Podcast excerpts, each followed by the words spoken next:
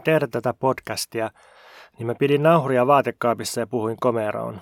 Mä en siis itse ollut siellä kaapissa kokonaan, ainoastaan nauhuri oli siellä ja osa mun päästä. Nyt mä oon kuitenkin siirtynyt makuuhuoneen vaatekaapista olohuoneen avoimuuteen ja pidän nauhuria ronskisti tuossa pöydällä. Ja tämähän on täsmälleen päinvastainen liike kuin mitä Kant teki 1780-luvulla. Ennen Kanttia filosofit oli ulkona, ulkomaailmassa, avoimen taivaan alla. Ne puhuu luonnosta, jumalista. Ne pystyy puhumaan jopa ikuisuuden näkökulmasta, niin kuin Spinoza. Ne pystyy puhumaan siis asioista itsestään, ulkoisesti ja rajattomasti.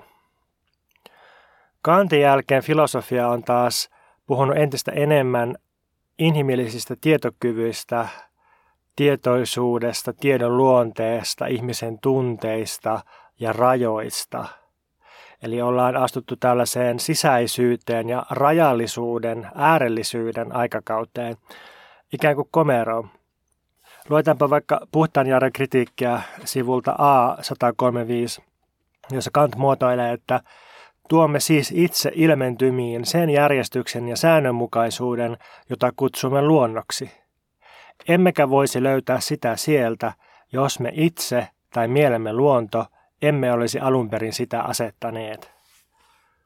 Eli Kantin mukaan me ei voida löytää luonnosta mitään sellaista, mitä me itse sinne asetettu, koska me aina havainnossa runnotaan se havainnon sisältö oman tietokykymme muottiin. Ja tältä pohjalta voi sanoa, että Kant työnsi filosofian kaappiin, eli inhimillisen tietokyvyn sisään, ja sitten paiskas kaapen, kaapin oven kiinni ja sinetöi sen. Me ei voida tietää mitään siitä, mitä on kaapin ulkopuolella. Jotain siellä kuitenkin täytyy olla, koska sieltä tulee jatkuvasti kamaa tänne kaapin sisälle, eikä se kama ole satunnaista, toisin kuin unissa tai hallusinaatioissa tuntuu usein olevan. Mutta me ei voida tietää sitä, mitä siellä ulkopuolella on. Me voidaan vaan ajatella sitä.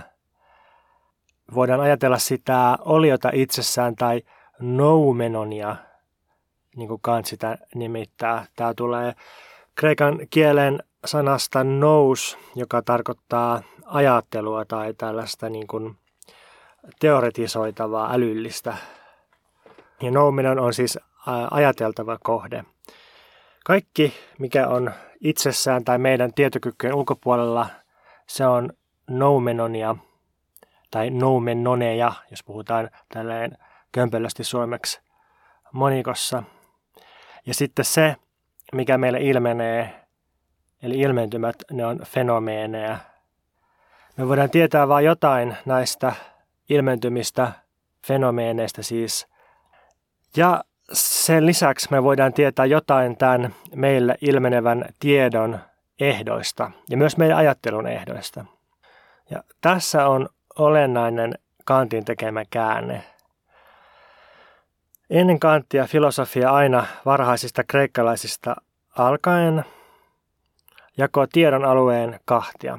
Et yhtäältä on ilmiöt tai ilmiasut ja toisaalta on olemukset – ikään kuin asioiden ytimet tai asioiden todellinen luonne. Eli yhtäällä on tämmöinen mahdollisesti illusorinen ilmentyminen ja toisaalla on olemus kautta totuus. Tämä on se, mikä löydetään vaikkapa Platonilta tosi vahvasti tämmöinen ajattelutapa. No Kant sitten jakoi tiedon alueen kokonaan uusiksi sillä tavalla, että – meidän tieto voi koskea vain ilmentymiä ja sitten näiden ilmentymien ehtoja. Me ei voida tietää yhtään mitään mahdollisista olemuksista tai, tai miksi nyt niitä voisikaan kutsua, mutta, mutta tota, Kantin myötä tiedon alue pudottaa täysin pois, tai siitä putoaa täysin pois kaikki puhe olemuksista, asioiden itsensä luonteesta. Jos maailmassa onkin jotain olemuksia tai asioita tai olioita itsessään, niin korkeintaan me voidaan lähestyä sitä oletusten ja uskonnon tasolla, mutta ei enää tiedon tasolla. Eli Kantin myötä filosofian fokus siirtyy olemusten etsinnästä ihmisen tiedon ehtojen tarkasteluun. Viime viikolla mä istuin nojatuolissa ja mun puoliso käveli makuuhuoneesta mun luo ja kysyi, että onko kaikki hyvin, kun sä hengität niin raskaasti. Että onko sulla esimerkiksi jotain tosi ahdistavaa aineistoa käsittelyssä.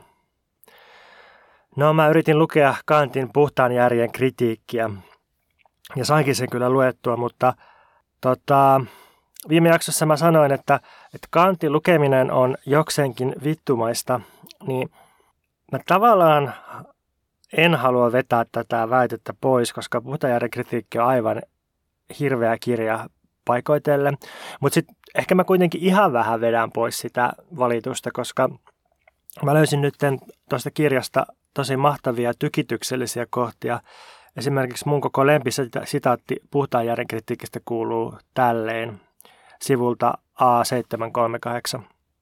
Järjen täytyy alistua kritiikille kaikissa yrityksissään, eikä se voi rajoittaa kritiikin vapautta millään kielellä vahingoittamatta itseään ja saamatta osakseen itselleen haitallista epäilyä.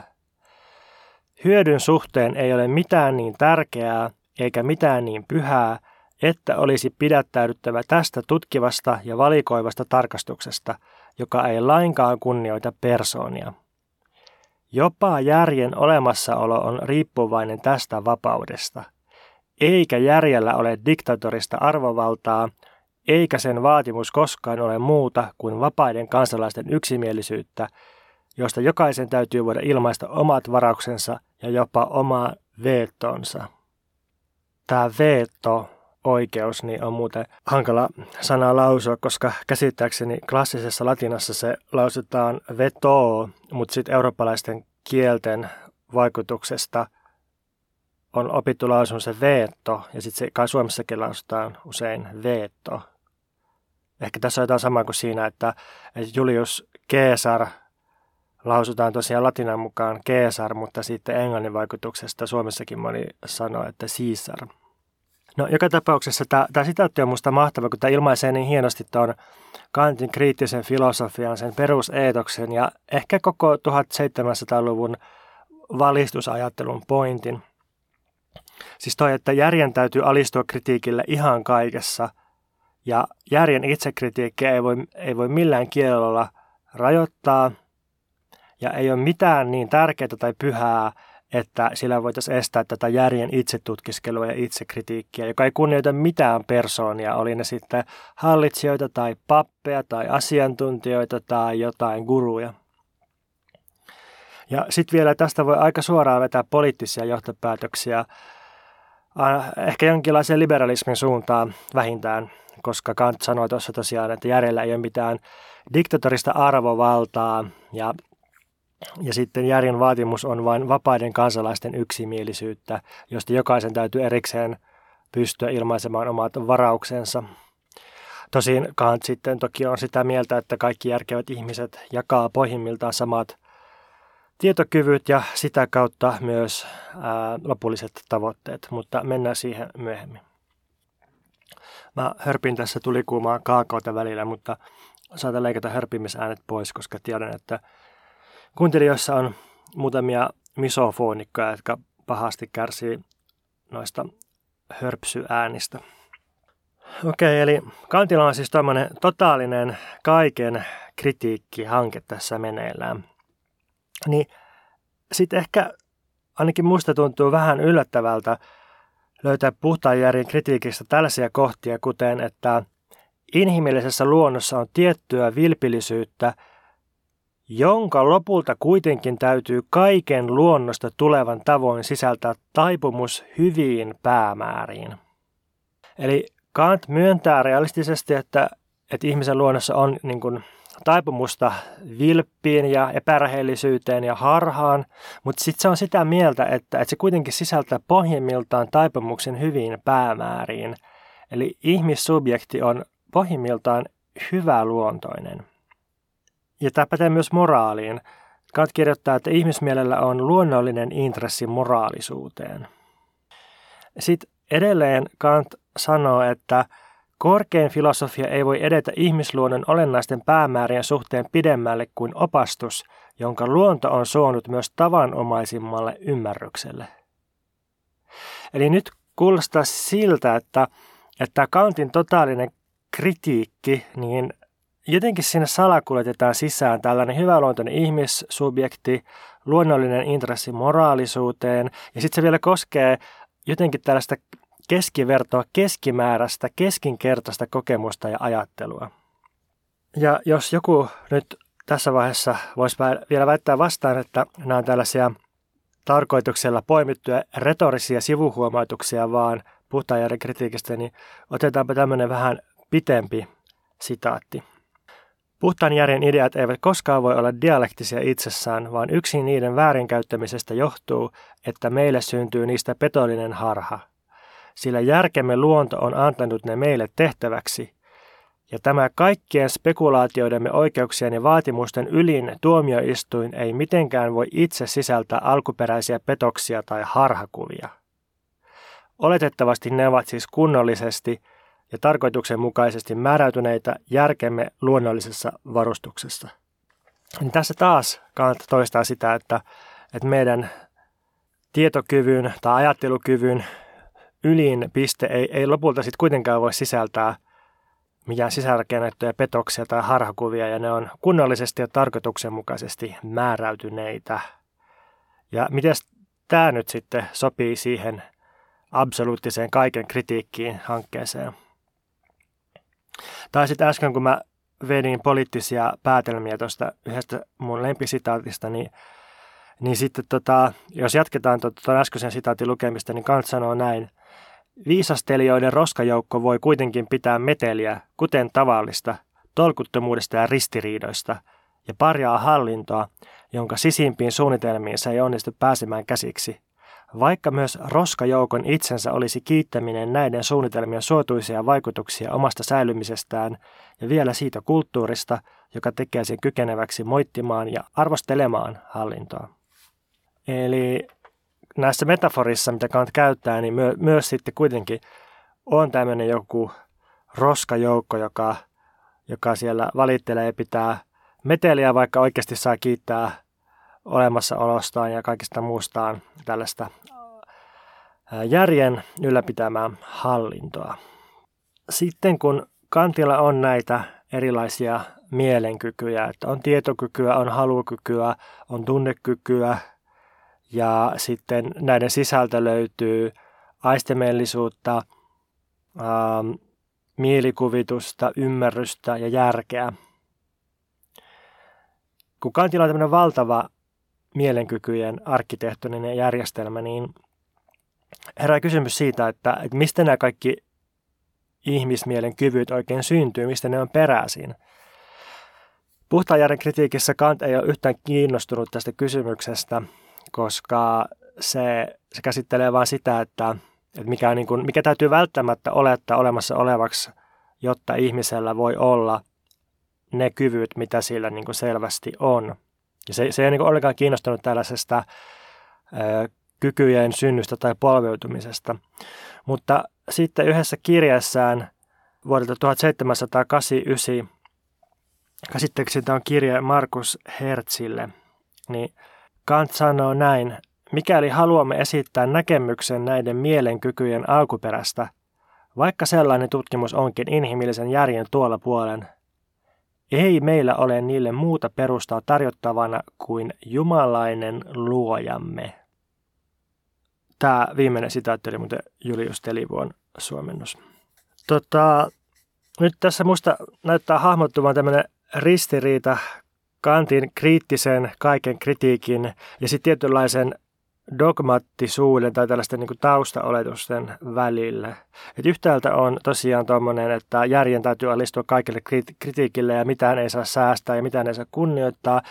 Mutta sitten kun sitä kritiikkiä aletaan käymään läpi, niin siellä onkin tämmöinen hyväluontoinen ihmissubjekti, joka tahtoo olla moraalinen luonnollisesti ja tahtoo jotenkin yleistä hyvää ja on tämmöinen keskiverto, keskimääräinen, keskinkertainen niin, ja pohjimmiltaan sen järki on kunnollisesti ja tarkoituksenmukaisesti määräytynyt ja se ei, ole, se ei kuulu mihinkään roskajoukkoon ja tälleen. ja sitten sit sen tota, mielenkyky ja alkuperä on jossakin jumalaisessa luojassa sitten kuitenkin, niin, niin tämä ristiriita on nyt se, jota Nietzsche Kantissa jo arvosteli, ja tähän Deleuze tarttuu täysillä sekä sen tuossa omassa pienessä Kant-kirjassa, jota tänään aletaan käsittelee, ja sitten myöhemmin eroja toista väitöskirjassaan.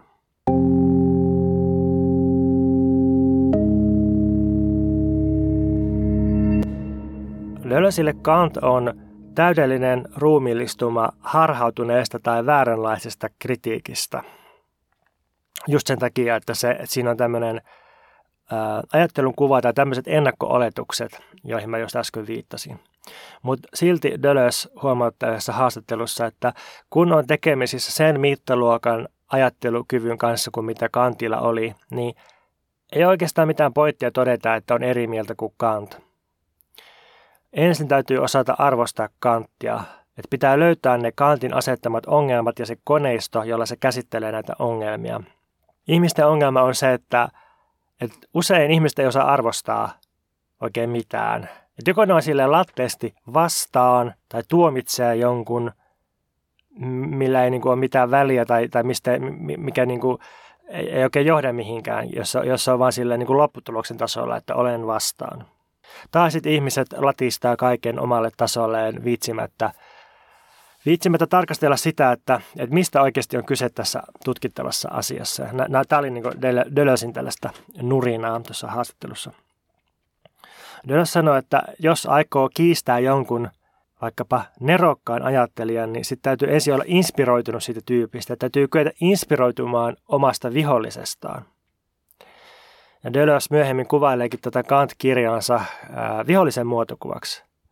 Mutta Kant on paitsi Deleuzein jonkinlainen vihollinen, niin myös suuri mahdollistaja, ja Deleuze todella oli inspiroitunut tästä vihollismahdollistajastaan. Nyt aloitetaan siis käymään läpi Deleuzein kirjaa Kantin kriittinen filosofia ja samalla rupatellaan tuttavallisesti puhtaan järjen kritiikistä. Tämä on suomennettu tämä Deleuzein kirja se on hyvin tarkka suomennos.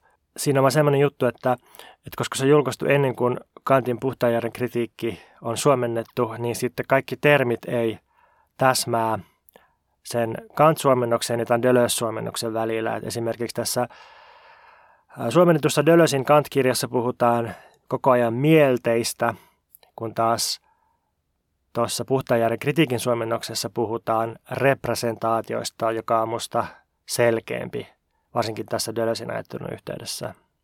Mutta joka tapauksessa on suomennettu, joten kirjaa on helppo seurata tämän mun juttelun ohella. Dölösin Kant-kirjaa pidetään äm, todella hyvänä johdatuksena Kantin koko kriittiseen ajatteluun, eli kaikkiin kolmeen kritiikkiin – ja se on myös aika omaperäinen luenta, koska se käsittelee Kantin ajattelun kokonaisuutta ja, ja erityisesti Kantin oppia mielenkyvyistä ja sitten järjen päämääristä. Tässä Kant-kirjassa on nyt semmoinen hauska juttu, että, että se oikeastaan analyyttistä filosofiaa. Kun yleensähän Deleuze mielletään mannermaiseksi filosofiksi mitä on analyyttinen filosofia ja mitä on mannermainen filosofia. No, Tuosta puhtaajärjen kritiikistä osuu silmiin tämmöinen hauska kohta, jossa Kant kirjoittaa näin. Matemaatikko ei voi metodillaan saada filosofiassa aikaan muuta kuin korttitalon, eikä filosofi osallistuessaan matematiikkaan omalla metodillaan voi tuottaa muuta kuin höpinää. Niin ehkä voisi sanoa, että analyyttinen filosofia on korttitalon rakentamista. Eli tällaisen vähän niin kuin yhdentekevän ja, tyhjänpäiväisen näpertelyn harrastamista. Mannermannen filosofia taas on höpinää, eli tämmöistä niin kuin sekaavaa jurputusta ja ulinaa. Tai, tai jos tota luetaan Robert Musilin miesvailla ominaisuuksia ensimmäistä osaa, sieltä löytyy tämmöinen vähän pitempi sitaatti. Itse asiassa on siis kaksi hengenlaatua, jotka eivät ainoastaan sodi toisiaan vastaan, vaan, mikä pahempaa, tavallisesti elävät rinnatusten, vaihtamatta sanaakaan paitsi vakuuttaakseen toinen toiselleen, että ne ovat toivottavia molemmat kumpikin paikallaan. Toinen tyytyy olemaan tarkka ja pitämään kiinni tosiasioista. Toinen ei tähän tyydy, vaan katsoo aina kokonaisuutta ja johtaa tietonsa niin sanotuista ikuisista suurista totuuksista. Toinen saavuttaa siten menestystä, toinen ulottuvuutta ja arvokkuutta. Pessimisti voisi tietysti sanoa niinkin, että toinen päätyy tuloksiin, jotka eivät ole minkään arvoisia, toinen tuloksiin, jotka eivät ole tosia. Niin ehkä voisi ajatella, että analyyttinen filosofia pyörittelee koko ajan kaikenlaisia saivartelevia koneistoja ja logiikkapelejä, joista saadaan kyllä tuloksia, mutta ne tulokset ei oikein minkään arvoisia, niille ei tee yhtään mitään. Mannervainen filosofia taas päätyy tuloksiin, jotka ei ole tosia, koska ne on niin metaforisia tai taiteellisia tai runollisia tai epämääräisiä. No, toi oli ehkä ilkeähköä haastuttelua. Ja jos puhutaan vakavasti, niin paras jako mannermaiseen analyyttiseen filosofiaan on niistä, mitä mä oon nähnyt, niin sellainen, että, että pitää katsoa, että mikä on niin continental, continental breakfast ja analytic breakfast. Mannermainen aamiainen on semmoinen valtava herkku tarjotin, tai oikeastaan niin kuin pöytä, jossa on valtava määrä herkkutarjottimia ja vateja, on kaikkea viinirypäleitä ja on hilloa, on juustoja, on croissantteja, on suklaapullia, sitten baahtoleipää, vaikka mitä täytteitä ja erilaisia kahvilajeja ja niin kuin mahtavat aromit nousee sieltä pöydästä ja sitten saadaan elämänvoimaa ja virkistytään, kun me nautitaan sen pöydän antimista. Kun taas sitten analyyttinen aamiainen on sellainen kelmuun yksittäispakattua kalmeita, tällaisia niin kuin neliskulmaisia tai ehkä kuuskulmaisia jotain niin kuin raakoja juureksia, josta ei tule mitään ravintoa. Niin näin.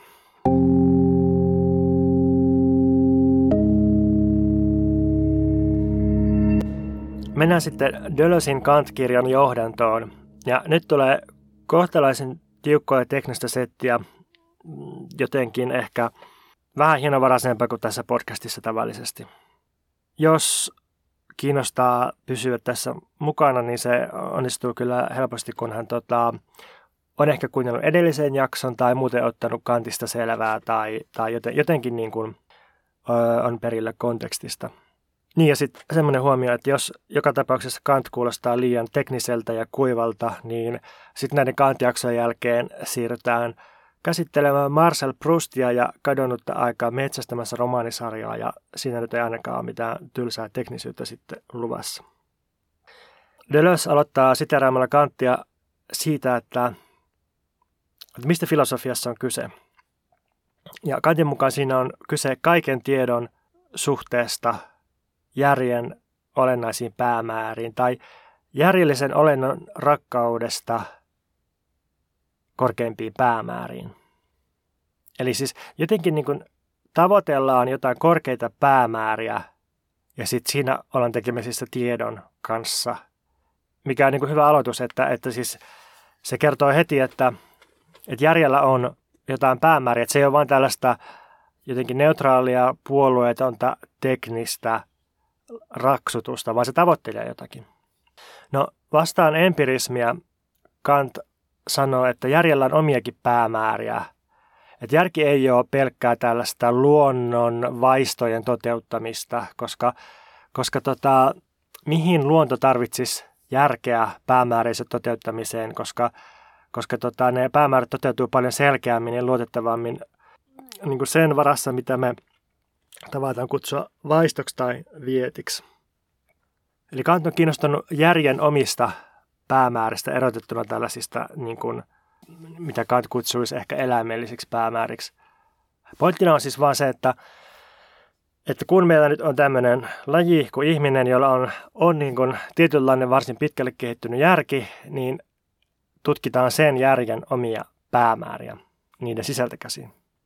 Ja tämä sisältä käsin on tärkeää, koska on ollut kaikenlaisia rationalisteja, jotka on ollut sitä mieltä, että järki tavoittelee kyllä päämääriä, mutta sitten usein on asettanut sen, sen päämäärän jotenkin järjen ulkopuolelle, vaikkapa Jumalaan tai, tai johonkin niin kuin hyvyyden ideaan tai, tai, tai, tai miksei vaikka talouskasvuun. Niin Kantille nyt on tärkeää, että järki asettaa itse omat päämääränsä ja järki tota, jotenkin käsittelee itse itseään omana päämääränään sillä tavalla, että, että järjen ainoa tuomari on järki itse, eikä, eikä järjen päämääriä tai intressejä voi oikeuttaa millään järjen ulkopuolisella, siis vaikka empiirisellä tai teologisella jutulla. Eli siis koko ajan Kantilla on kyse järjen autonomiasta. Ja nyt Deleuze muotoilee, että, että Kantin transcendentaalinen metodi tavoittelee järjen päämäärien ja intressien oikean luonteen selvittämistä ja sitten toisaalta sen määrittämistä, että millä keinoilla nämä järjen intressit ja päämäärät toteutuu. Deleuze huomioi, että Kant puhuu mielenkyvyistä kahdessa merkityksessä. Käsitellään ensin ensimmäistä merkitystä. Ensimmäinen merkitys liittyy representaatioihin. Representaatio, tai tuossa tuossa tota Deleuze-kirjan suomennoksissa mielle, mutta mä puhun nyt representaatiosta, niin representaatio on jotain mielessä olevaa, joka esittää jotakin jollekin. Siis että et jos mulla on, jos mä nyt katson tätä nauhuria mun edessä, niin mun niin mieli muodostaa representaation tuosta nauhurista. Kyse on vain näin yksinkertaisesta peruskäsitteestä. Niin nyt mielenkyvyn ensimmäinen merkitys syntyy siitä, että, että mikä on representaation suhde kohteeseen ja subjektiin. Ja tällaisia suhdetyyppejä on kolme, ja niinpä on myös kolme mielenkykyä tässä mielessä. Silloin kun tarkastellaan representaation sopusointua tai, tai niin kuin yhdenmukaisuutta tai vastaavuutta, niin silloin ollaan tietokyvyn piirissä. Jos tarkastellaan representaation kausaalista suhdetta kohteeseensa, niin ollaan halukyvyn piirissä. Siis tämä tarkoittaa vain sitä, että jos mä ajattelen, äh, muodostan päässäni representaation kaakaokupista ja haluan juoda kaakaota, niin sitten tämä, tämä mun representaatio voi saada aikaan sen, että mä menen ja keitän sitä kaakaota ja sillä on tällainen niin kuin kausallinen suhde kohteeseen. Ja sitten kolmanneksi, sikäli kun tarkastellaan subjektiin vaikuttamista sillä tavalla, että vahvistetaan tai heikennetään sen elinvoimaa, niin ollaan tekemisissä tunnekyvyn kanssa, eli, eli kyvyn, jolla tunnetaan mielihyvää ja mielipahaa. Eli nämä on ne kolme, kolme tota, mielenkykyä, jotka, tota, josta tota, jokaista käsittelee Kantin joku kritiikki. Puhtaan kritiikki käsittelee tota tietokykyä, käytännöllisen järjen kritiikki käsittelee halukykyä, arvostelukyvyn kritiikki käsittelee tunnekykyä.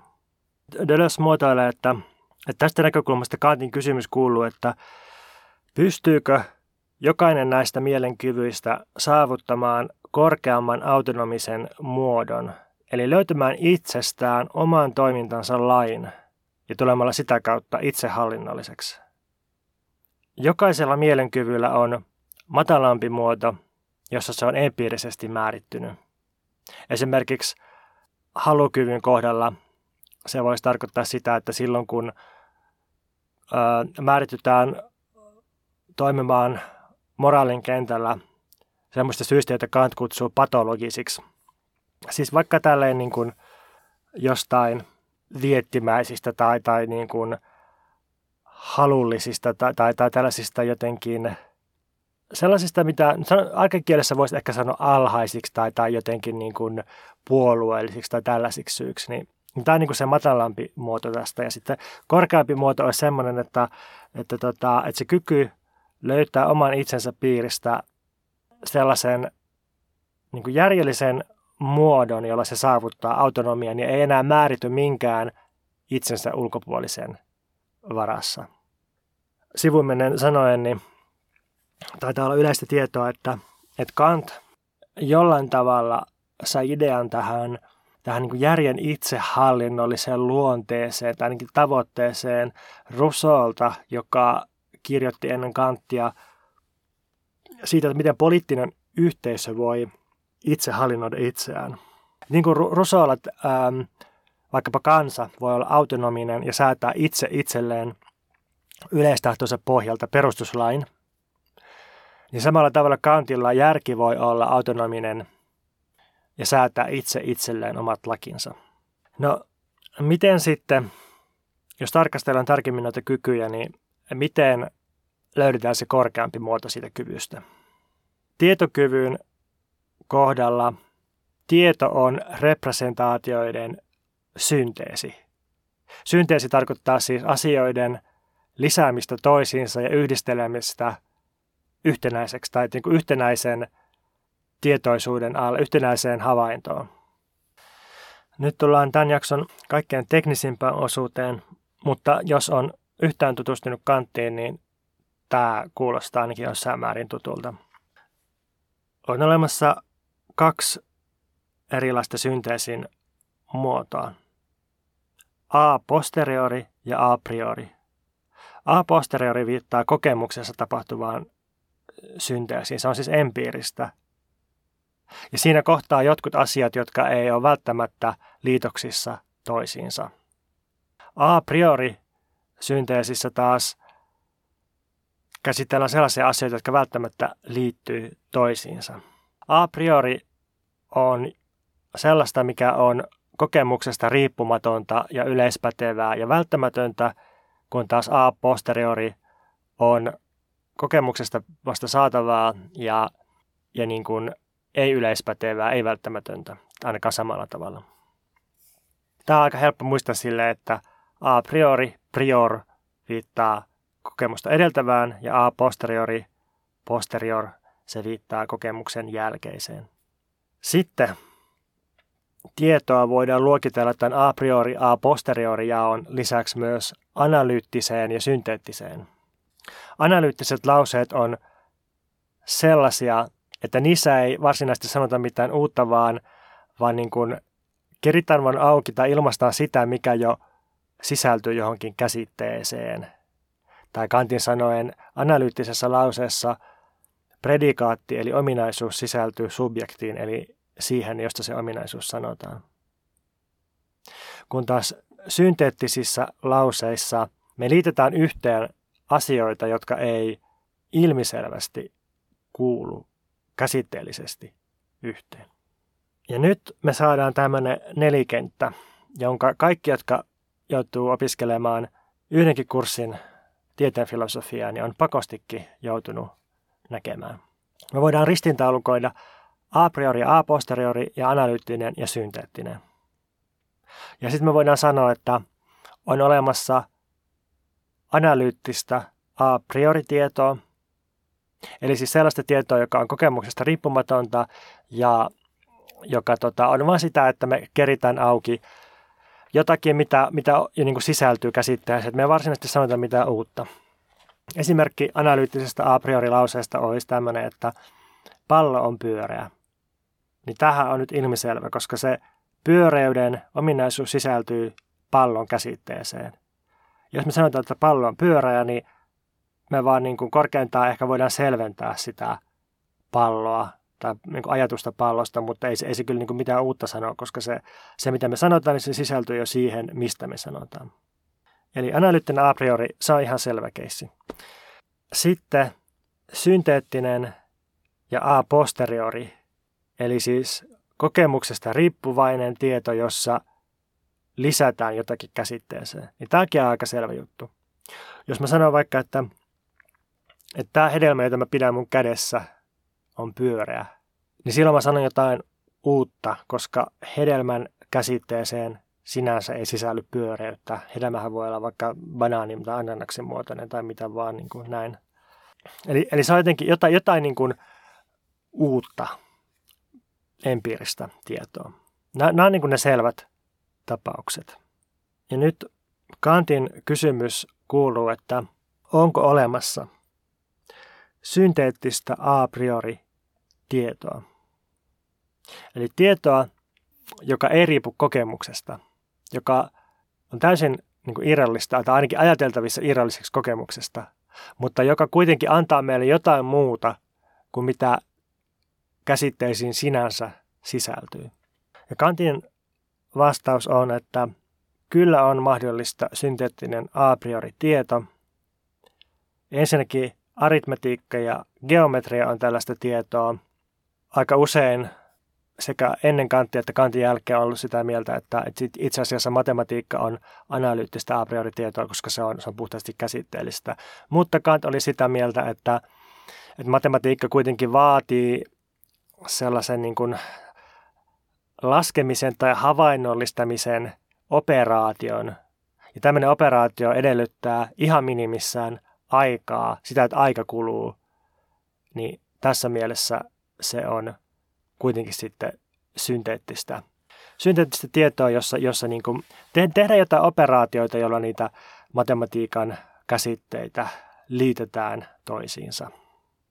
Mutta se Kantin varsinainen juttu on, että, että transcendentaali filosofia, siis nämä Kantin muun muassa puhtaajärjen kritiikissä esittämät väitteet ihmisen tietokyvystä ja tiedon ehdoista, niin nämä on synteettistä a priori tietoa. Kun empiirisessä eli a posteriori synteesissä tietokyky löytää lakinsa kokemuksesta eikä itsestään, siis luonnontieteet tai, tai tota, siis empiiriset tieteet ylipäänsä, nehän, nehän niin kuin, ne suorittaa tällaisia empiirisiä synteesejä. Tai, tai kun me liikutaan maailmassa arkisesti ja havainnoidaan ympäristöä ja niin edelleen, niin, niin silloin me tehdään tällaisia empiirisiä a posteriori synteesejä. Me löydetään meidän lait, eli meidän havainnoimat säännönmukaisuudet kokemuksesta. Niin sitten transcendentaalifilosofiassa, tässä tota a priori synteesissä, niin, niin onkin sitten niin päin, että tietokyky löytää lakiinsa omasta itsestään ja se, se ei niin kuin mukaudu kohteisiin, vaan päinvastoin kohteet mukautuu siihen. Tietokyky löytää lakiinsa omasta itsestään ja säätää säännöt tiedon kohteille. Eli korkeampi tietokyky liittyy synteettiseen a priori tietoon ja se määrittelee järjen intressin. Järjellä on spekulatiivinen intressi, joka, joka tota, liittyy tai kohdistuu kohteisiin, jotka on tämän tietokyvyn korkeamman muodon alaisia. No sitten halukyvyn kohdalla, niin kykyyn haluta sisältyy oletus siitä, että, että on joku representaatio, joka määrittää tahdon. Matalammassa, alemmassa muodossaan halukykyä määrittää joku empiirinen representaatio, vaikka tota, sitä voisi määrittää kuvaa jostakin herkullisesta ja haluttavasta donitsista ja sen syömisestä. Mutta tällä tavalla – kun on, on joku ulkoinen empiirinen representaatio, joka määrittää halukykyä, niin, niin silloin Kantin mukaan tahto on patologisesti määrittynyt. Kun taas sitten halukyvyn korkeammassa muodossa, niin sitä määrittää puhtaan muodon representaatio. Pelkkä yleisen lainsäädännön muoto. Pelkkä lain muoto. Ja sillä tavalla halukyky löytää itsestään oman lakinsa. Ja siis tämä nyt vaan tarkoittaa sitä Kantin kuuluisaa kategorista imperatiivia sitä, että toimi sellaisen periaatteen mukaan, jonka voisit oman tahtosi kautta kohottaa yleiseksi laiksi. Tällä tavalla halukykyä ei, ei määritä enää mikään tietty kohde, vaan, vaan pelkkä tämmöinen puhdas muoto, puhtaan muodon, järjen oman muodon, sisäisen muodon representaatio.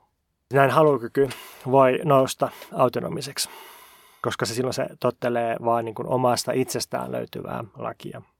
Ja sitten kun korkeammalla tietokyvyllä on toi spekulatiivinen intressi, niin korkeammalla halukyvyllä on taas käytännöllinen intressi. Ja nyt aletaan jo nähdä, että että Kantilla syntyy tämmöinen intressien moneuden järjestelmä tai, tai ehkä, ehkä niin kuin intressien hierarkioiden järjestelmä. Syntyy järjestelmä, jossa, jossa mielenkyvyllä on erilaisia päämääriä ja nämä päämäärät on taas jossain suhteessa toisiinsa. Okei, nyt me ollaan käsitelty mielenkyvyn käsitteen ensimmäinen merkitys, eli, eli siis se, että että minkälaisissa suhteissa representaatiot on subjektiin ja kohteeseen.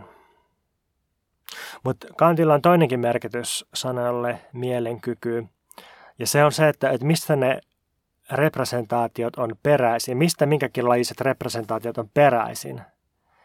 Ja sitten kun tutkitaan tältä suunnalta mielenkykyjä, niin, niin Kantilla löytyy kolme aktiivista mielenkykyä, jotka osallistuu näiden synteesien tuottamiseen. Ja sitten yksi vastaanottava mielenkyky. Aktiiviset mielenkyvyt on mielikuvitus, ymmärrys ja järki. Ja se vastaanottava passiivinen mielenkyky on aistimellisuus. Aistimellisuudessa syntyy välitön suhde kokemuksen kohteeseen, ajallinen ja paikallinen suhde. Ja, ja se tuottaa Kantin sanoin intuitioita, tai ainakin se on se termi, mitä, mitä myös suomennoksissa usein käytetään tästä Kantin Anschauung käsitteestä.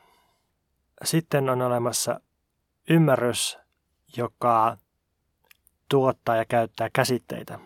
Ja käsitteet on jo jotain välitettyä tai ne on niin välillisessä suhteessa kokemuksen kohteeseen. Sitten on olemassa järki, joka tuottaa ja käyttää käsitteitä, jotka ylittää kaiken kokemuksen mahdollisuuden, tuottaa tällaisia ideoita. Eli meillä on intuitioita, käsitteitä ja järjen ideoita. Ja mitä se kuvittelukyky sitten tekee, niin se skematisoi aistimellisuuden ja ymmärryksen välissä. Mielikuvitus ruumillistaa käsit, ymmärryksen käsitteellisiä suhteita tai, tai niin kuin, on, on silleen ä, ajallis-avaruudellisten suhteiden ja käsitteellisten suhteiden välissä. Okei, nyt meillä on, on tota, kaksi merkitystä sanalle mielenkyky. Tämä on nyt Kantin kokonaisjärjestelmän kannalta sikäli tärkeää, että, että ensimmäisessä merkityksessä niin herää kysymys siitä, että, että miten saadaan se mielenkyvyn korkeampi muoto esille, miten mielenkyvystä tulee autonominen ja lakia säätävä ja, ja tota, mitkä on sen kyvyn omat intressit. No, toisessa merkityksessä herää kysymys siitä, että miten, miten ne mielenkyvyt toimii käytännössä, mikä mielenkyky niin kuin oikeasti operoi ja säätää lakeja kunkin kyvyn sisällä. Mikä mielenkyky toteuttaa intressin, järjen intressit. Esimerkiksi puhtaan järjen kritiikissä on sellainen systeemi, että, että siinä ymmärrys nousee huolehtimaan koko sen tietokyvyn intresseistä ja puhtaan järjen itsessään pitää jättää kaikki ymmärrykselle. Kun taas sitten käytännöllisen järjen kritiikissä, niin se ei olekaan ymmärrys, vaan järki, joka säätää lait. Deleuze tiivistää. Lyhyesti sanottuna, kutakin mielenkykyä sanan ensimmäisessä mielessä, tietokyky, halukyky, mielihyvän tai pahan tunne, täytyy vastata jokin suhde mielenkykyjen välillä sanan toisessa mielessä, kuvittelukyky, ymmärrys, järki. Tällä tavoin oppi mielenkyvyistä muodostaa transcendentaalisen metodin kannalta perustavan todellisen verkoston. Näin Deleuze on ihan muutamilla sivuilla saanut jo luonnosteltua sen Kantin valtavan monituhatsivuisen järjestelmän arkkitehtoniikan.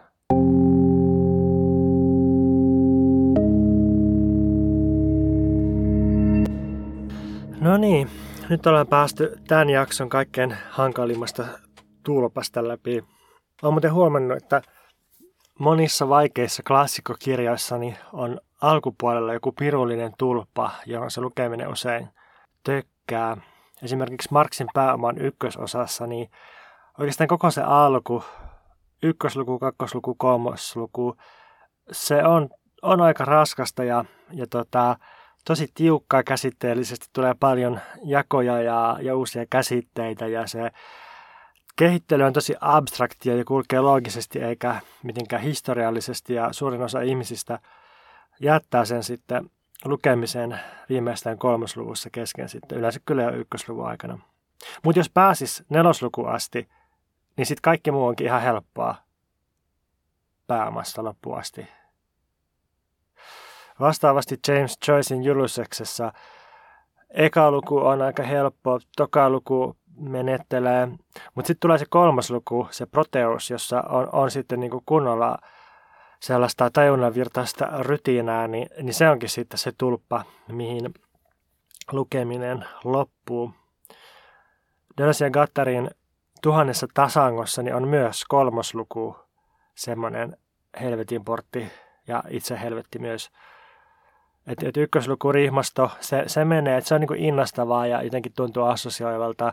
Kakkosluku ää, psykoanalyysistä ja susista ja mone, moneuksista, niin se, se on aika lyhyt ja selkeä kuitenkin. Mutta sitten tulee se kolmas luku moraalin geologiasta, jossa esitetään ää, kaiken teoria ja kaksoisartikulaatio ja tota, kerrostumien, kerrostumien teoria, niin se onkin sitten se, mihin kaikki lopettaa sen kirjan lukemisen sitten. Niin vastaavasti sitten Kantin Puhtajärven kritiikissä, niin siinä on tämä tota, transcendentaalisen elementtiopin toisen osan ensimmäinen osio, transcendentaalinen analytiikka, varsinkin siinä ymmärryksen käsitteiden ja peruslaisuuden johtaminen, niin aivan täyttä tuskaa. Alkaa suomennoksessa sivuun 90 tienoille ja on sellaiset 110 sivua. Eikä sen jälkeen toi toi tota, transcendentaalinen dialektiikka aina ole kauhean helppoa, mutta siinä ne vaikeudet on ehkä, ehkä siinä niin pikkutarkkuudessa ja jotenkin ää, siinä katalogimaisuudessa. Mutta sitten jos, jos näistä selviää, niin, niin sitten se tota, puhtaan kritiikin kakkososa, eli metodioppi, niin se onkin sitten hyvää kamaa, että se on, se on paljon upeampi jotenkin kaunokirjallisesti ja, ja jotenkin kertoo Kantin projektin luonteesta ja suuremmista motiiveista sitten enemmän. Se on jotenkin kiinnostavaa ja ehkä oireellista, että, että usein kun kanttia opetetaan, niin vähän silleen kuin mäkin tein viime jaksossa, niin, niin sitten puhutaan siitä tietoteoreettisesta puolesta ja puhutaan kritiikin ensimmäisestä osasta tuosta just tuosta transcendentaalisesta elementtiopista ja siis kaikesta tuossa, missä tulee ne ää, aistimellisuuden muodot, ymmärryksen kategoriat ja järjen ideat ja, ja sitten sit noin, missä Kant kumoaa sekä rationalistien että empiristien peruspointit, mutta samalla myös yhdistää ne, niin, niin se on tietysti ymmärrettävää, että, että toi kaikki opetetaan, koska se, se on niin kuin tosi kumouksellista ollut Kantin ajattelussa. Mutta et, et sitten, jos lukee tätä puhtaajärjen kritiikin harvemmin käsiteltyä kakkososaa, niin siinä sitten Kant sanoi hyvin suoraan, että, että tämän, tämä kaikki, mitä se on käsitellyt, niin se, se kuitenkin on, on niin käytännöllisen järjen palveluksessa. Tässä on siis jotenkin semmoinen montakin jännää juttua, mutta, mutta siis se peruskuvio musta tuntuu olevan se, että, että kun puhtaan kritiikin ykkösosassa Kant niin ampuu kriittisesti alas kaikenlaisen dogmaattisen, erityisesti teologian, niin sitten tuossa kakkososassa se salakuljettaakin, tai ei salakuljeta, vaan se suoraan kuljettaa eri muodossa niin kuin olet, järkevinä oletuksina sinne sen, minkä se just ampui tuossa ykkösosassa ulos. Eli, eli koko tuon teologisen ää, välineellistä. Mutta tosiaan tuossa kakkososassa Kant kirjoittaa, että ihmisjärjen lopullinen päämäärä on ihmisen koko kutsumus – jota koskevaa filosofia kutsutaan moraaliksi. Ja että moraalifilosofialla on etusijaa kaikkiin muihin järjen pyrkimyksiin nähden.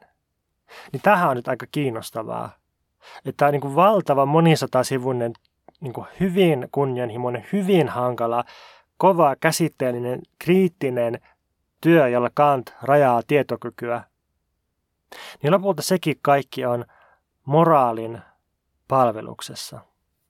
Ja sitten mitä moraaliin tulee, niin Kant kirjoittaa edelleen tuossa kakkososassa, että ilman, että me oletetaan Jumalan olemassaolo ja kuoleman jälkeinen maailma, niin romahtaisivat moraaliset peruslauseenikin, joita en voi kiistää olematta omissa silmissäni halveksittava. tämä on, tämä on jotenkin tosi hauskaa, että, että niin kuin kauheasti nähdään vaivaa, että, että saadaan niin kuin tietokyvyn sisällä kiistettyä Jumalan olemassaolo ja sielun kuolemattomuus ja, ja kuoleman jälkeen elämä ja niin edelleen. Mutta sitten moraalin kentällä tuodaan niin kuin lujana oletuksena se kaikki sama kristillinen ryönä takaisin.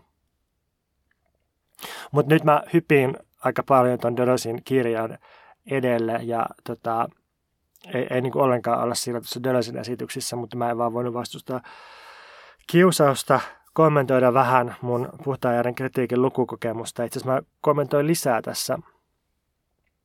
Nimittäin mä mietin, että, että missä määrin Kantin retoriikka ja argumentointitapa määrittää sen ajattelun olennaisia linjoja. Et kun se toistuvasti puhuu, tai oikeastaan niin, se sanoo suoraan, että, että filosofia on ihmisjärjen lainsäädäntöä.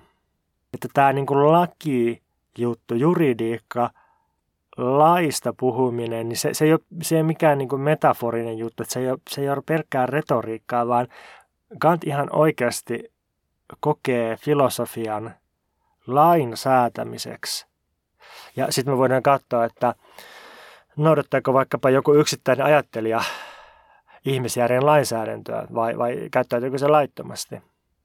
Niin tämmöinen niin oikeusvaateiden esittäminen ja erilaisten väitteiden niin juridinen oikeuttaminen ja sitten se, Kant puhuu jatkuvasti myös omistusten turvaamisesta, että, että niin kuin että tietoa kohdellaan omaisuutena ja omistuksena, joka voidaan juridisesti lakia säätämällä ja, ja niin kuin sitä, sitä niin kuin tarkastelemalla ja, ja tuomaroimalla niin, ää, varmistaa, niin tämä on jotenkin kiinnostavaa, että jos nyt tästä lähtisi ihan villille laukalle, niin voisi ehkä tarkastella tällaisen kantilaisen järjen lainsäätäjän ja tuomioistuimen yhteyttä sitten varhaiseen syntymässä olevan kapitalismiin ja, ja liberalismiin. Mutta ei, ei nyt mennä siihen. Edelleen yksi kiinnostava juttu, joka mulle jotenkin konkretisoitu nyt ekaa kertaa tota kirjaa kahlitessa, niin on se, että miten äärimmäisen tärkeä asia aika on kantille. Siis että aika on, on niin kuin ihan ykkösedellytys kaikelle sisäisenä aistina. Se mahdollistaa matematiikankin vasta-aika. Ja, ja sitten sit toisaalta, että mikä se ajan luonne kantilla on, kun se on, se on tämmöinen niin kuin, ää, jotenkin lineaarinen sarja, joka, joka halkaisee, halkaisee myös subjektin. Puhutaan sitä myöhemmin lisää, voidaan käsitellä vähän myös Dölösin vuoden 78 seminaareja, jossa se käsittelee kantia ja ajan synteeseen. Mua myös kiinnosti tässä lukiessa se tapa, jolla Kant jotenkin ennakoi tai perustaa ehkä fenomenologiaa, eli siis ilmiöiden tutkimusta. Tietysti siitä, siitä niin kuin ilmiöistä on, on niin kuin filosofit aina kirjoittanut ja, ja tota, tosi kiinnostavasti vaikka Hume on, on niin kuin tavoitellut ilmentymien ilmenemistä, mutta, mutta Kant jotenkin ottaa tosi vakavasti sen, että, että kokemuksessa me kohdataan ilmentymiä, jotka on, on vaan sitä, mitä ne on. Ja me, me ei niin tarvitse kysellä, eikä me oikein voida kysellä niiden taakse. Jotenkin se, että otetaan vakavasti se ajallinen ja, ja paikallinen ilmentyminen, jota ei voi palauttaa mitenkään käsitteisiin tai, tai järjen käyttöön. Otetaan aika ja avaruus, aistiminen vakavasti. Tämä, tämä on jotenkin ehkä joskus vähemmän arvostettua Kantissa, kun, kun jotenkin Kant-keskustelu tuppaa liikkumaan siinä niin kuin käsitteellisen tiedon ja järjen päättelyn tasolla. Mutta, mutta Kant tosiaan tosi paljon korostaa havainnoimista ja havainnon ajallistumista ja, ja paikallistumista. Vielä yksi kommentti. Tämä on kyllä melkoista tämä Kantin usko siihen, että miten järki on luonnostaan ja sisäisesti arkkitehtoninen, siis tällainen niin kuin systemaattinen ja jakautuu luonnostaan erilaisiin alalajeihin. Jo, ja se sanoo senkin jotenkin suoraan, että kaikki tällaiset asiat, joita, joita niin kuin eka ajattelee, että okei, että nämä on tällaisia vähän niin kuin rivien välissä olevia juttuja, niin sitten jossain vaiheessa Kant sanoo suoraan kuitenkin tämän. Esimerkiksi tuo arkkitehtonikkapointti tulee kohdassa D502A474. Käsitellään sitten lopuksi sitä, että mitä Deleuze sanoo puhtaajärjen kritiikistä tässä Kantin kriittinen filosofia-kirjassa. Ja se sanoo kyllä enemmän kuin mitä mä tässä esitän, mutta mä esitän sen, mikä musta on olennaisinta ja kiinnostavinta. Lähdetään liikkeelle siitä, että, että dogmaattisessa rationalismissa on oletus siitä, että, että subjekti ja objekti vastaa toisiaan. Siis että mielessä olevat ideat vastaa olioiden järjestystä. Oliot ja niitä kuvaavat ideat on jotenkin sopusoinnussa keskenään. Näin on vaikka Descartin ajattelussa, jossa viime kädessä Jumala turvaa sen, että, että ihmisen ideoiden muoto ja järjestys vastaa sitten olioiden luonnetta. Eli näin rationalismissa. Mutta sitten oikeastaan empirismissä myös päädytään tähän, tai Humehan päätyy vähän samaan, samaan tällaiseen niin kuin harmonian olettamiseen, että, että kun Humilla on lähtökohtana se, että ihmisluonnon periaatteet on kaiken takana, niin tämmöiset empiiriset ihmisluonnon periaatteet, ne mahdollistaa meidän tiedon.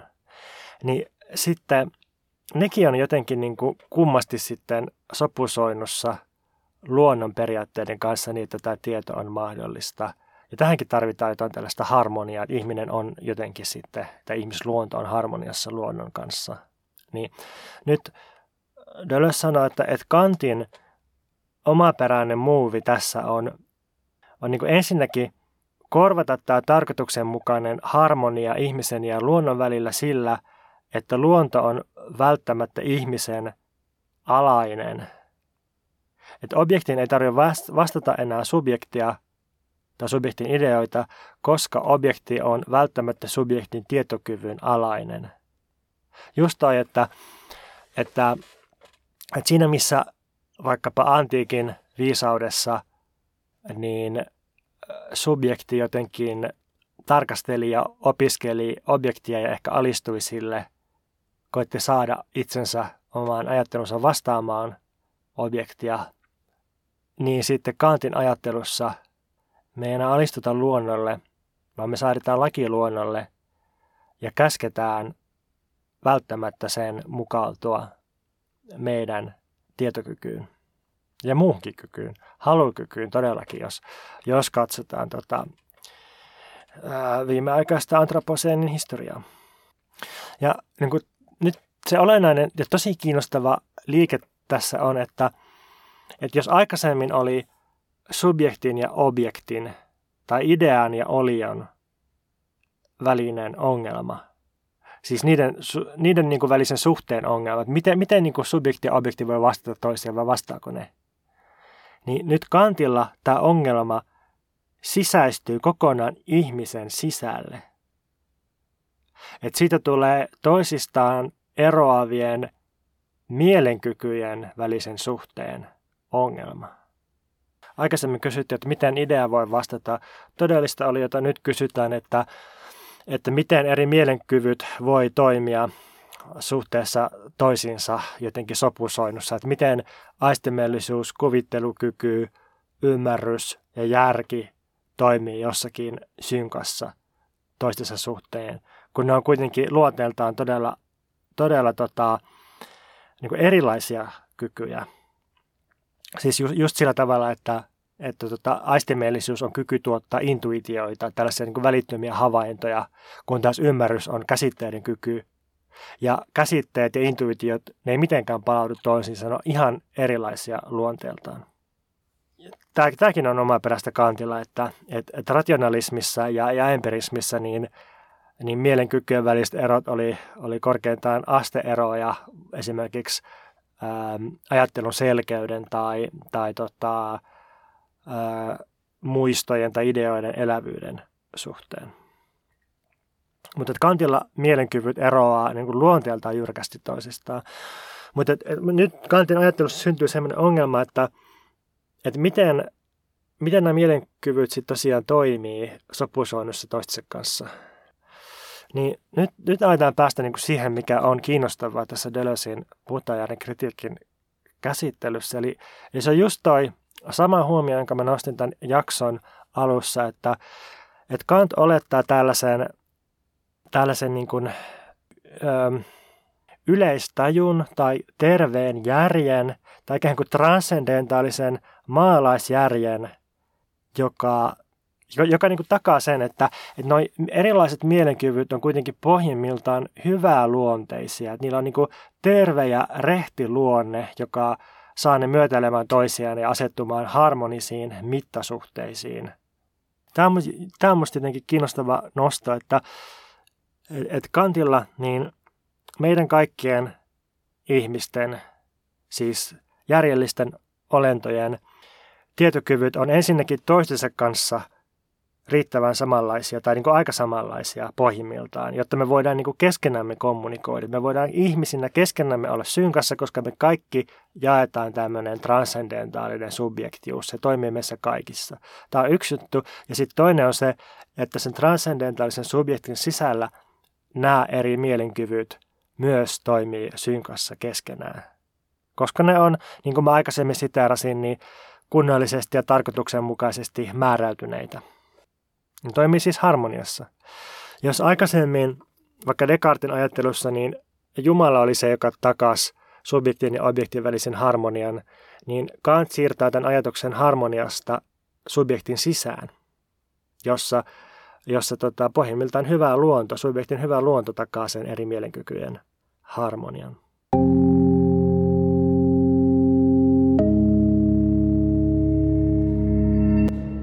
päätän tämän jakson kahteen cliffhangeriin. Ensimmäinen on se, että, että tota Kant kyllä myöhemmin, ainakin Dölösin lukemana, niin kyllä käsittelee tota mielenkykyjen välisen harmonisen suhteen alkuperää, mutta se tulee vasta arvostelukyvyn kritiikissä tämä, tämä ongelma kunnolla esille. Ja sitten toinen cliffhanger on vähän monimutkaisempi.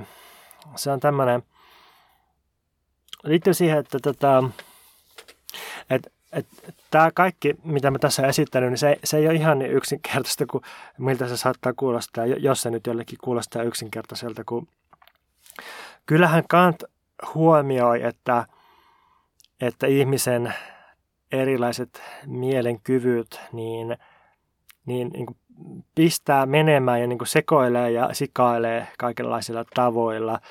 Ja niinpä Kant huomauttaa, että, että mielenkyvyllä on, on niin sisäisiä, niille ominaisia illuusioita ja erilaisia oikeutettuja ja oikeuttamattomia käyttötapoja. Et esimerkiksi kuvittelukyky saattaa sen sijaan, että se skematisoisi, eli, eli niin välittäisi aistimellista havaintoa ja ymmärrystä, niin sen sijaan kuvittelukyky saattaakin vaikka unelmoida, siis nähdä unia tai, tai hallusinoida – jotain niin kuin sellaista illusorista ja, ja oikeuttamatonta sekoilevaa käyttöä sille mielenkyvylle. Vastaavasti ymmärrys ää, saattaakin hypätä siihen, että sen sijaan, että se soveltaisi käsitteitään kokemukselliseen käyttöön, niin sit se, se niin kuin yrittääkin soveltaa niitä olioihin itsessään, mikä, mikä niin kuin ei ole oikeutettua. Ja järki saattaa taas sellaisen niin kuin ohjaavan immanentin regulatiivisen käytön sijaan – hyppiä myöskin ää, niin kuin suoraan kohteisiin ja yrittää säätää lakeja tiedon alueelle transcendentisti ja sillä tavalla käskeä meitä ylittämään oman ymmärryksemme rajat. Tämä on, tämä on aika kiinnostava kantissa, että se, että kun, että kun, jos, jos ennen niin kanttia se yleinen ajattelutapa oli, että, että ajattelu voi erehtyä niin kuin ulkoisen virheen mielessä, niin Kant rakentaa niin järjen sisään tällaisia – ja, ja eri, erilaisiin mielenkykyihin tällaisia niin kuin rakenteita, että ne generoi itse sisäisiä illuusioita ja niin kuin omia vääriä ongelmia. Ja ne on Kantin mukaan väistämättömiä tällaiset illuusiot ja kumpuaa järjen itsensä luonteesta. Et kritiikki voi kyllä manata pois tämän illuusion vaikutuksen meidän tietoa, mutta se ei voi varsinaisesti estää illuusion muodostumista. Tämä on taas niin kuin kiinnostavassa suhteessa siihen, että että mikä on Kantin näkemys noiden mielenkykyjen hyväluontoisuudesta ja, ja sopusoinnusta. Että tämmöinenkin niin kuin, ää, jännite täältä löytyy. No tuossa sitten puhtajaren kritiikin kakkososassa niin Kant tarkastelee tätä, tätä niin kuin mielenkykyjen sekoilutilaa tai niin kuin oikeuttamatonta käyttöä ja sitten oikeutettua käyttöä vertaamalla sitä siihen, että, että se sekoilukäyttö, missä, missä nämä mielenkyvyt tekee ihan mitä sattuu, niin se on vähän niin kuin yhteiskunnassa luonnontila, tämmöinen niin säätelemätön ää, anarkian tilaa, eli siis niin kuin hallitsemattomuuden tilaa. Ja sitten kriittisen filosofian avulla voidaan pystyttää ikään kuin siviilitila, tämmöinen niin kuin yhteiskuntasopimus tai niin kuin järjen itsehallinto, jossa sitten sovitaan, että, että ei, ei niin kuin sekoilla, ei, ei käytetä järkeä tälleen niin kuin, niin kuin, ö, spekuloimalla överisti tai, tai, tai niin edelleen. Mutta mut tämmöinen luonnontilasta ikään kuin siviilitilaan, yhteiskuntatilaan järjessä siirtyminen ei kuitenkaan sitten riitä, koska ne illuusiot jää elämään, niin kuin Kant itsekin toteaa. Niin Deleuze muotoilee, että tilanteesta on vain yksi exit, että, että järki kokee kyllä oikeutetun ja, ja luonnollisen intressin olioita itsessään kohtaan, eli, eli niin kuin meidän kokemuksen rajojen tuolle puolelle, mutta tämä intressi ei vaan ole tiedollinen tai spekulatiivinen, vaan se on, se on jotakin korkeampaa kuin teoreettista intressiä. Ja mitäköhän se mahtaisi olla? No se on tässä jaksossa sanottu jo monta kertaa, mutta tota, ensi jaksossa mennään sitten siihen, eli käytännöllisen järjen kritiikkiin. Täytyy sanoa, että vähän ehkä alkaa kainalot kostua tässä vaiheessa, kun on hikoillut täällä. Onneksi laitoin deodoranttia. Ja mä muuten huijasin kaikkia tämän jakson alussa. Mä en oikeasti ollut missään olohuoneen avoimuudessa, vaan mä oon ollut komeron sisällä. Mä nimittäin kirjoitin tämän jakson silloin, kun mulla oli tarkoitus nauhoittaa olohuoneessa, mutta sitten mä siirryin Keski-Suomeen ja sain lainaan tällaisen ää, niin ison vaatekomeron, että siinä mahtui kokonaan sisään ja sain myös sen oven kiinni. Eli mä oon täällä komeran hiljaisuudessa nauhoittanut tätä jaksoa. Mutta tota, sehän vaan sopii tällaiseen kantjaksoon. Sitten se, että mä huijasin kuulija alussa, niin sitä tota, motivoi ainoastaan mun mielessä oleva representaatio paremman kontentin tuottamisesta ja voidaan sitten kantin avulla miettiä, että onko tämä oikeutettua vai ei.